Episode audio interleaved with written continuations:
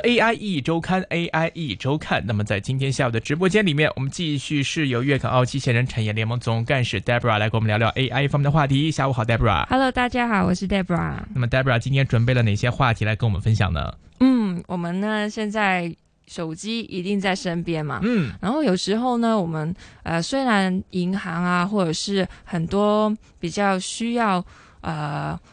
一呃就是高端一些的呃。保安装置的 App 都有，安保装置、安保装置的 App 都有了。可是有时候可能我们还是需要透过啊上网，嗯，去一些网页，对，然后做一些登录嘛。可是有时候就是这个情况，我就不是平常的浏览，我还是会用一个 private 的一个功能，就因为呃。苹果手机里面就会，如果你用 Safari 的话，可能大家都有经验，就可以用一个 private 的一个呃界面，嗯，然后你的所你去的所有地方呢，基本上呢就不会在 history 里面出现。这个呢，一般的话呢，在中文里面大家会说，一般叫隐身模式，嗯，或者是叫无痕浏览模式，就是我的浏览是没有痕迹的。对，如果我如果有有些时候是没有 app 的话，嗯哼，就是可能银行是我要需要，因为有一些呃有一些呃交易的进行呢，是用 app 是不可以的，一一定要通过浏览网站的那个呃界面才可以做到。那我就会用这个啊。隐身的模式，嗯，然后确保呢，我可能虽然他说很安全，这个呃密码那些都会有保呃啊安保的装置，可是我就是希望去保障自己的隐私，我还是会用这个模式。可是呢，就最近呢，就 Google 的 Chrome 呢，就类似 Safari 的一个界面呢，就被发现呢，即使在隐身模式呢。下面浏览的时候呢，用户呢仍然会被追踪行为，那呢就这就被认为是侵犯了数百万用户的隐私，嗯，而且呢将违反呢联邦设呃窃听法。还有加州隐私法为由呢，总共呢就求索金额呢将近五十亿美元。哇，这个我觉得有点刷新三观呢。大家可能觉得一直说，哎，我只要开启了无痕模式，只要开启了这个隐身模式，我上过什么网站，登录过哪些网站，哪些网址都不会有人知道了。现在看来，我们可能真的是有点太天真了。对啊，原告呢声称呢，Google 呢自二零一六年以来呢，就通过 Google Analytics 啦、呃 Google Ad Manager 呢等等的各种应用程序呢，就在收集数据。就算是开启的无痕的模式呢，嗯，或者是我们所说我刚刚所说的隐身模式呢，也是一样。就算没有点击任何广告，Google 呢仍然可以获得到用户的 IP 地址啦，然后浏览网址啦，甚至是硬体的资讯。那起诉书呢，就指出这属于呢故意的欺骗，嗯，且而且呢会将成为呢任何政府或者是私人单位的犯罪的温床，嗯，而且呢，Google 发言人呢他也回应呢，啊，Josie Castaneda 呢就回应，就公司呢将会提出强而有力的辩护。那原本公司呢就就做出了声明，隐身模式呢将可能继续。收集资讯，用户呢应该充分了解啊工作原理再使用。那虽然目前呢，Google 也正在对 Chrome 呢进行重大的更新，将过滤一些太啊太耗资源以及恶意的广告，避免用户受到呃过多的骚扰。而且呢，逐步呢也淘汰了第三方的 Cookie 啦，那以隐私啊沙盒这个技术呢来提供匿名啊资讯给广告商。可是呢，无论如何呢，用户只要在网上的活动呢，就基本上不太可能被监听。是，其实大家可能都会有个想法，就比如说我在一些这个公司电脑啊，或者一些场合里面，都想用隐身模式或者是无痕浏览模式。嗯，因来因为可能大家用的是一个公共账号啊，或者公共机器，不想说自己的这样的一个。浏览痕迹被别人看到，我看了些什么网站了？但是呢，我想 Google 它肯定也会有自己的一套说辞，它可能也会说，我们所谓的无痕模式，只是说不让你的这个行踪记录被其他的 users 看到，嗯而不是说不给我们的后台看到。哎，这可能是他会给出一种解释，所以这个的话就是看他要去怎么去争拗这个道理了。但是我可以跟大家分享一个，就是一个经验啦，就是如果当我们在浏览一些网站的时候，嗯。我们看到它周边弹出来的一些小广告啊，或者是一些这个视频的一些就类似的一些广告的程序，是自己感兴趣的话题，或者是自己曾经有搜索过的话题的话，大家就要小心了，可能它已经无形中这个追踪到你的浏览记录了。因为我比如说我看一些财经网站，嗯，我会它旁边的两边会有很多广告，对，但是呢，我那段时间可能就有搜一些运动品牌的一些球衣啊，或者是运动鞋，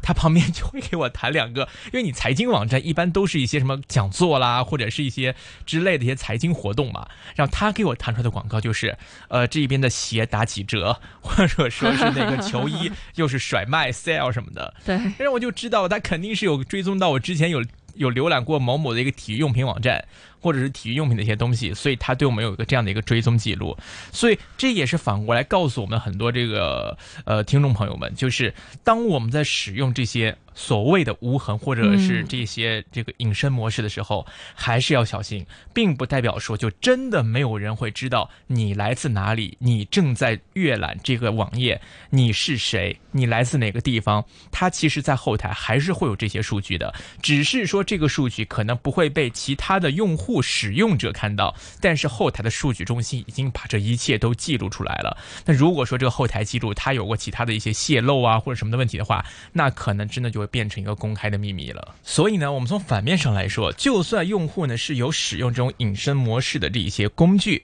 但是呢，却仍然无法保护自身隐私这样的一个问题，所以这个无论是你的服务提供商来说，你应该在前在使用之前就跟所有的用户解释清楚这到底是怎么一回事儿。而且目前类似侦测功能的脚本已经被广泛的应用在非 Chrome 的一些浏览器上，而且 Google 呢好像也没有兴趣再去花精力去处理这件事。所以啊，终归啊，隐身模式它最大的功能还是提供用户在使用公用电脑的时候。避免留下一些私人数据。那么，按照现行的这些网际网络经济的运作来说，用户是不太可能仅仅依靠一个浏览器的隐身模式就可以让自己在真正的网络中实现真正隐身。这个确实也是不太实际的，所以也不会出现很多翻墙软件呐、或者是一些挂 IP 的一些 VPN 软件呐、去改变自己的地址。所以啊，大家还是要在使用网站的时候多留一个心眼，那么时时刻刻保护好自己的隐私，在自己真正是需要想要去隐藏自己的这个地址的时候呢，去找一些更全面、更稳妥的方式去这样做，这样才能真正的保护好自己的一些相关的权益了。当然，我们刚才聊的呢，是在我们的一些网络生活当中，是时时刻刻要去小心提防。保护好自己的私人讯息的一些内容、一些情况，是给大家来上一上警钟的。但是我们也知道，在这个人工智能 AI 大数据的时代里边，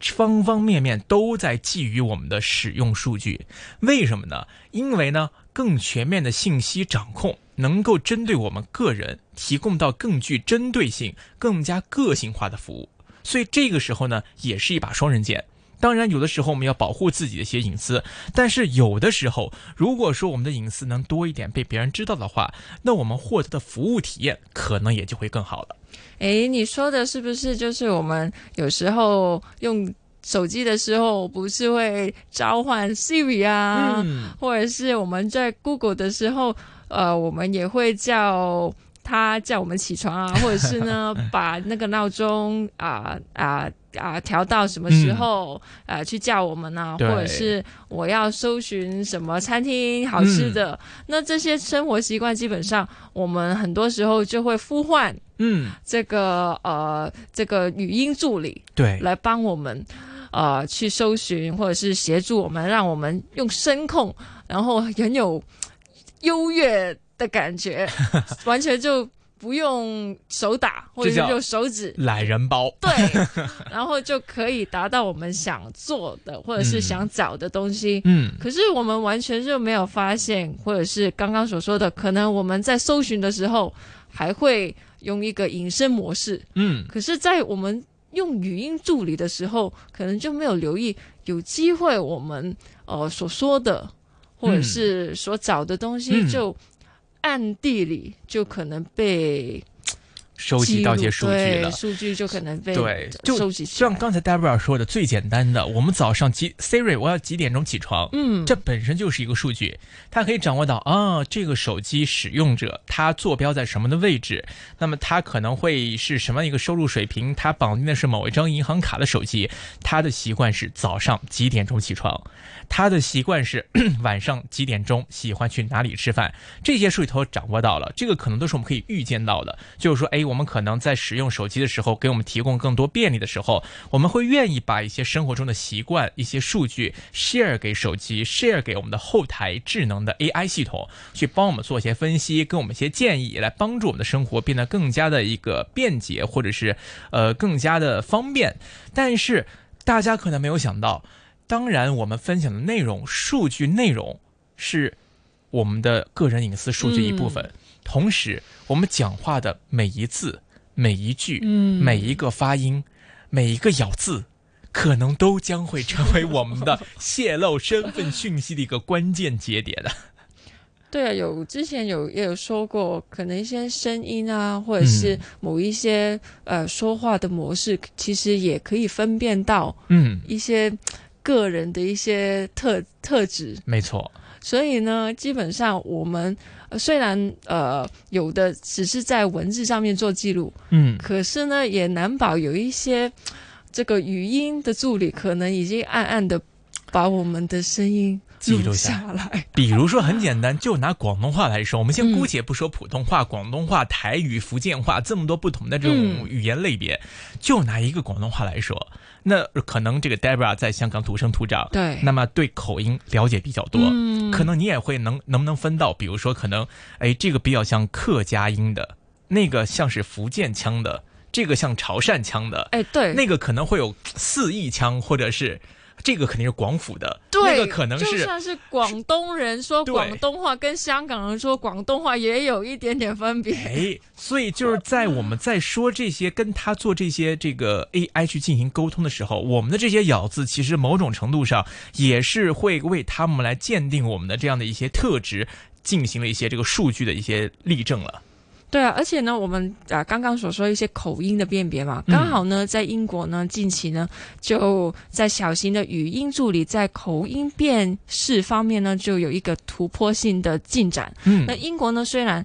就领土范围不算大，嗯。可是呢，口音呢就很多，是。就可能有我去英国旅行的时候，有时候真的有的像爱尔兰口音啊，嗯真的没办法听到他在说什么。所以呢，BBC 呢就作为呢英国最大的媒体传播公司呢，就为了提供呃所有英国人更好的语音服务，在二零一九年呢八月呢就跟呃微软。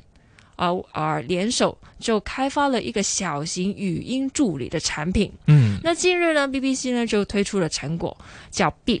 啊、B E E P B 首个呃优越的版本啊，beta 的版本。那目前呢已经呢进入了呃线上的测试啦。嗯然后研发团队呢也说，利用呃微软呢 Azure AI 的啊基础的架构以及相关的技术啊、服务呢，Beep 呢目前呢就能够精准辨识十几种的英国口音。哇，就很厉害了。而且呢，Beep 呢就不是硬体的设备，而是呢内建于 BBC 网站啊，还有 iPlayer TV 串流的一些网网啊、媒体服务的数啊、数码语音的助理。嗯那如果你希望收听 BBC 特定的广播啊、电台啊、podcast 啊或者是节目呢，你就可以说 OK Beep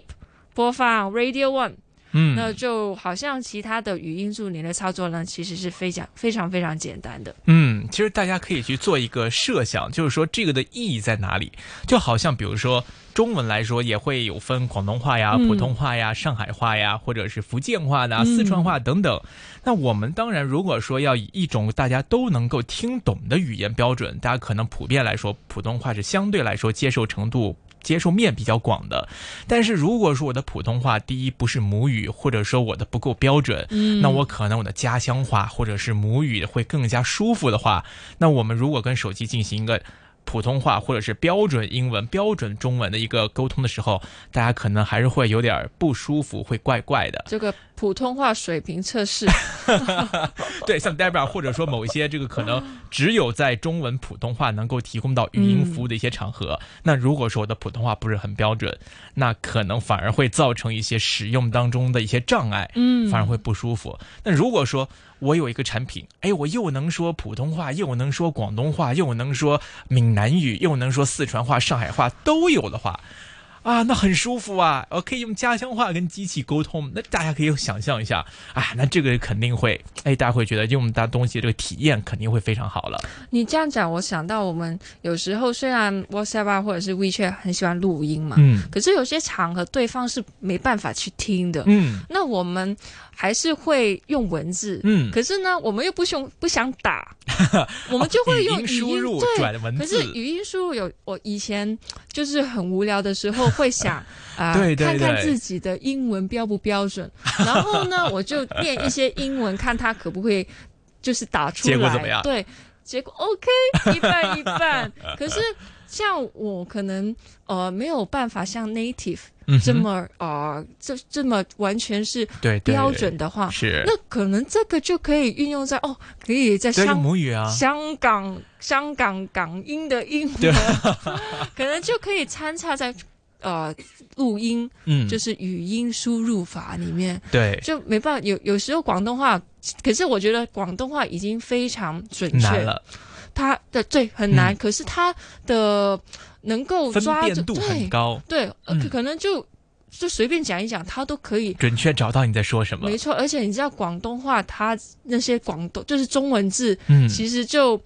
不是就是口语嘛，不是它传统的正体对中文可是它还是可以非常准确的。打出来，对，如果呢在英语上面呢，它可以分辨不同，可能香港或者新加坡啊，嗯哼，它的英文的口音是嗯。比较跟传统英文有低有有一点不一样嘛。是那所以我觉得这个如果可以加入这个元素里面，我觉得还蛮实用的 很。好玩的，可以看看日本英文是怎么样，韩国英文怎对么样。那在其实，在这一块的话，其实大家如果了解，应该知道，像在内地有一些很多的一些数码语音的一些公司，在这一块已经走到非常前面了。嗯像包括以我了解，像科大讯飞是坐落在合肥的一个，也是做这种声音的一些研究或者研发工作的。他们很早，大概在两三年前，我记得，嗯他们的这个输入法里面就已经开始有中国方言的语音输入功能了，包括什么上海话、闽南语、广东话、四川话各种啊，北京话什么的，你都可以讲方言，它直接帮你打出中文字出来。对，很方便。所以这个其实有点类似的一个技术了，但是其实当然你可以说它在读这个收取你的语音的时候，它本身对你的讯息是一个怎么说是一个收集，嗯，因为它肯定要收集到你的这个语言、你的讯息，它才能给你提供到相应的资讯反馈跟服务。嗯，所以这一块的话，就跟我们之前说的 Chrome 就是一个对比了。嗯，我们 Chrome 使用的时候无痕，我们不想留下任何痕迹，我们只要用服务就好了。但是其实有的时候呢，我们换一个角度，如果对方能够合理合规的来获取到我们的一些生物信息，或者是一些其他的各方面的数据的话，它能够针对我们的情况提供到一个更好的服务体验，更有个性化的服务。那么这样来说，其实这个可能我想也是一个大数据时代它本身的一个意义跟初衷。所以说。也不是说信息的收集、数据收集就完全不好，收集到隐私就一定不好。只要在一定的合法合规范围内被广泛使用的话，我相信它给人带的服务体验一定会更好。所以在这一块才有发展下去的一个价值了。好的，时间关系呢，今天呢这个话题就先跟 Debra 聊这里，也感谢 Debra 带的话题分享。我们下周的节目时间再会，拜拜拜拜。